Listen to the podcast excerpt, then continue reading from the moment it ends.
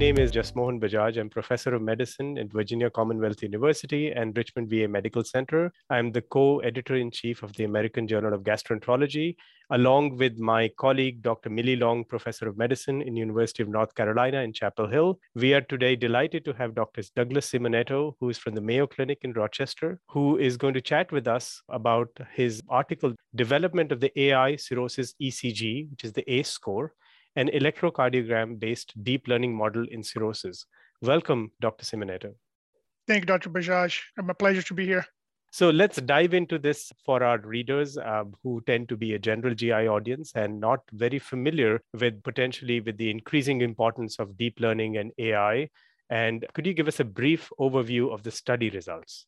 Absolutely. So the goal of our study was to try to identify a cirrhosis-specific signal on a 12-lead electrocardiogram. And to do that, we identify over 5,000 adult patients with advanced cirrhosis from all three Mayo sites over 20 years, which we then compared with an age and sex-matched control group without liver disease.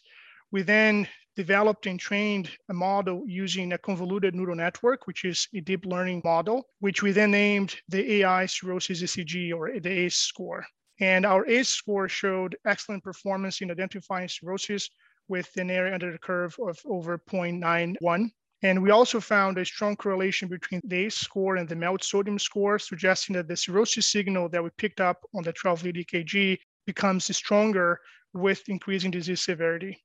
And then finally, we were also able to show a rapid decline on the ACE scores after liver transplant, down to values comparable to our control group without liver disease. That's very exciting. So how did you come about thinking of using the EKG in this fashion?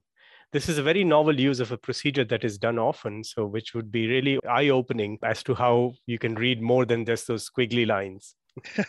Completely agree. And 12-lead ECGs are certainly a cheap, no-invasive, bloodless test that if we can apply for identifying patients with cirrhosis, that is a potential clinical utility there. So this idea came about from, well, first, we've all been familiar with the systemic and vascular effects of cirrhosis with increasing vasodilators in the circulation, specifically in portal hypertension, and thus the effect of cirrhosis on heart physiology. We are familiar with papers from other groups in the past showing some subtle EKG changes in patients with decompensated cirrhosis specifically. There's even a paper in the past showing how heart rate variability can predict mortality in these patients. We've been fortunate to have outstanding partners in cardiology who have been paving the way in the field of artificial intelligence, and they have already developed pretty successful algorithms, ECG-enabled algorithms to predict low ejection fraction, atrial fibrillation, hypertrophic cardiomyopathy. So I became familiar with their work, and I reached out to them to establish a partnership and collaboration to then see if we could develop an AI algorithm to identify cirrhosis as a first step, as a proof of concept, which is this paper that is getting published. Well, thank you. I think this is a very eye-opening and also perfect use of resources that are already there. But what was the rationale of focusing only on patients with cirrhosis in the transplant list? You know, these are very selected people for our audience. These are not everyone gets to be on the transplant list. Some people are either not eligible or are not referred or not sick enough. Do you think things would have been different if you had included both listed and unlisted patients? Yeah, that's a fantastic question.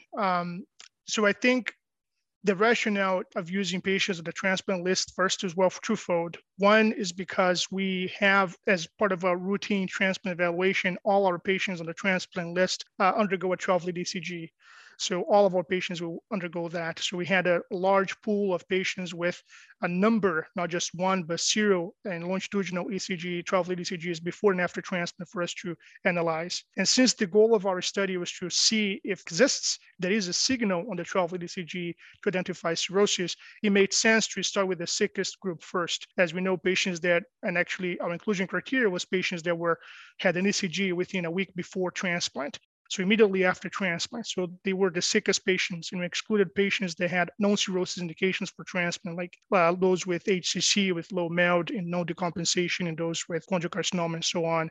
So we focused on a very sick group of cirrhosis to just, again, as a proof of concept, is there something that we can pick up on a 12-lead ECG that can differentiate those with cirrhosis than those without? So that was the rationale for using patients with cirrhosis on the transplant list at first. Now, to the second part of your question, do I think things would have been different if we have applied or developed the model and patients were listed and unlisted? Well, we're exploring that now. So that's the work we're doing now at patients of all stages of cirrhosis, including patients with compensated very early stages of cirrhosis that don't necessarily have clinically significant portal hypertension yet or are not yet decompensated, to see if our model performs just as well, but if it does require additional training, because that will become important for potential clinical application of our model. Well, that's a very good point. And that's important for us to focus on the future, because obviously, as you know, you can't do a liver biopsy in everyone who has diabetes or metabolic syndrome with the overview of NASH. So I'm glad that you're moving forward by focusing on people who it's not clinically obvious that they may have cirrhosis, to potentially use this as a screening tool. Absolutely.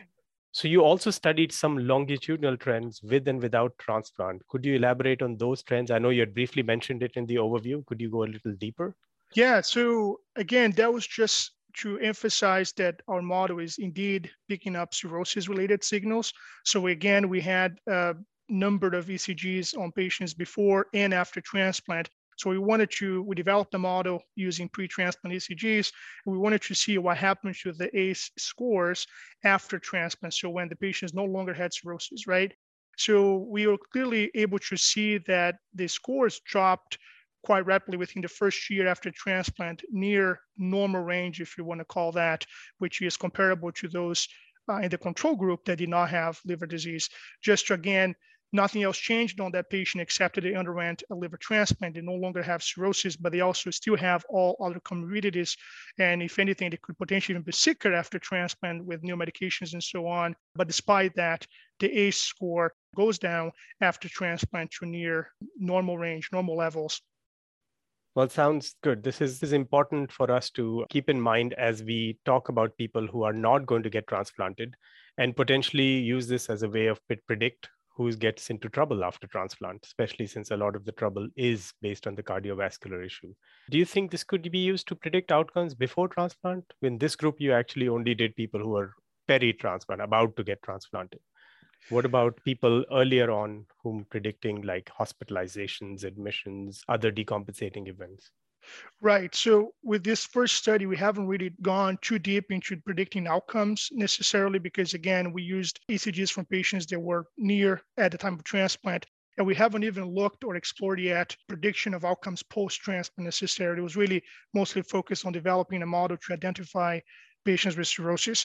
And that's the step we're working on right now. As I mentioned before, we are expanding our study to patients with earlier stages of disease, regardless of a transplant being listed for transplant or not, and also including patients with compensated cirrhosis, to see if we can predict which patients will go on to develop decompensation, which patients will go on to develop complications of cirrhosis and mortality as well, and hospitalizations, as you said. So that's the second part that we are working on right now.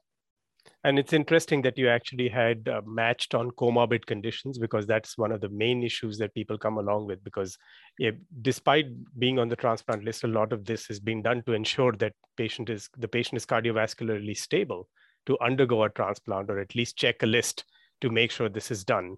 So it's very heartening to know that cardiovascular disease, hypertension, diabetes, chronic kidney disease, and lung disease were matched, and these results held, which would make this translation even better into clinical practice. But how may this be used in clinical practice? Right now, if you look at this paper, it is incredibly complex, but I think you've done a great job explaining it to people. But this is very much a technology that right now is not ready for prime time.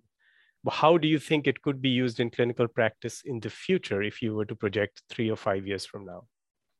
Another great question. So I think, as you said, this is preliminary. This is the first step, right? We are pretty confident that we are able to pick up a cirrhosis signal on 12 lead ECGs with great performance. Now, how can this be applied? I think more studies are needed, and that's what we're working on right now. And I think potential is there, though, for two potential applications. And again, the two things that we're working on. So one, can we use a leverage 12 lead ECG to detect undiagnosed cirrhosis? So as you mentioned before, patients with NASH and diabetes, we cannot biopsy all of them, and we have already no invasive tools being developed to detect advanced fibrosis in those patients. Can 12-lead ECG be used for that? And if we can, that would be fantastic, because again, it's no expensive, non-invasive bloodless test that is done routinely and is widely available worldwide. So if you're able to pick up a signal of early cirrhosis, patients that don't have the compensation yet, are not even aware that they have cirrhosis, I think that would be a great application to use for population screening, for example. So that's one potential application that we're exploring. The second, which we touched on already, is for prediction of outcomes.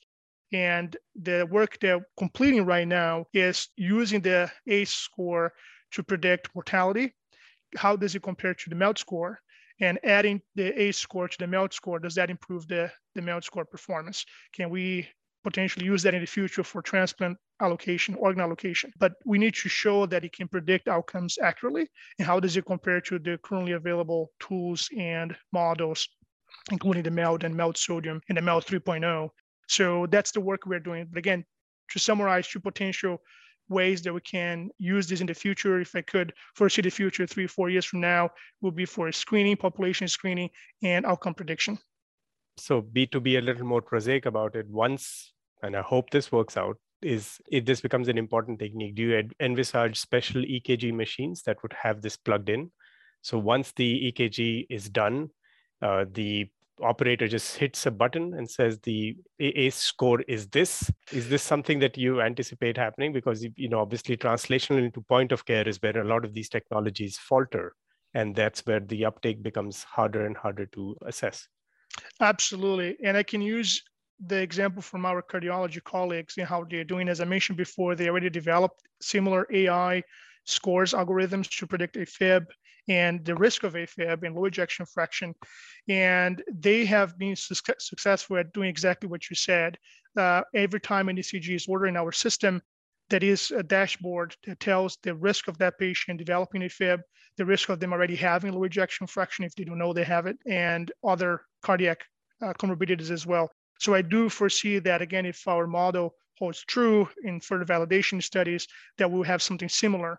There will be an alert based on the ACE score to the clinician, to the ordering provider, that this patient is at risk of having cirrhosis or is at risk of having poor outcomes from their cirrhosis, that then can be used to aid in their management. Okay. Well, thank you. It was a pleasure chatting with you, Dr. Simonetto. For our readers, this is again development of the AI cirrhosis ECG score and electrocardiogram-based deep learning model in cirrhosis. First authors, Dr. Ann and Dr. Atiyah, and Dr. Simonetto is the corresponding author. It will be published in the American Journal of Gastroenterology. Thank you for your time. Thank you so much, Dr. Bajaj.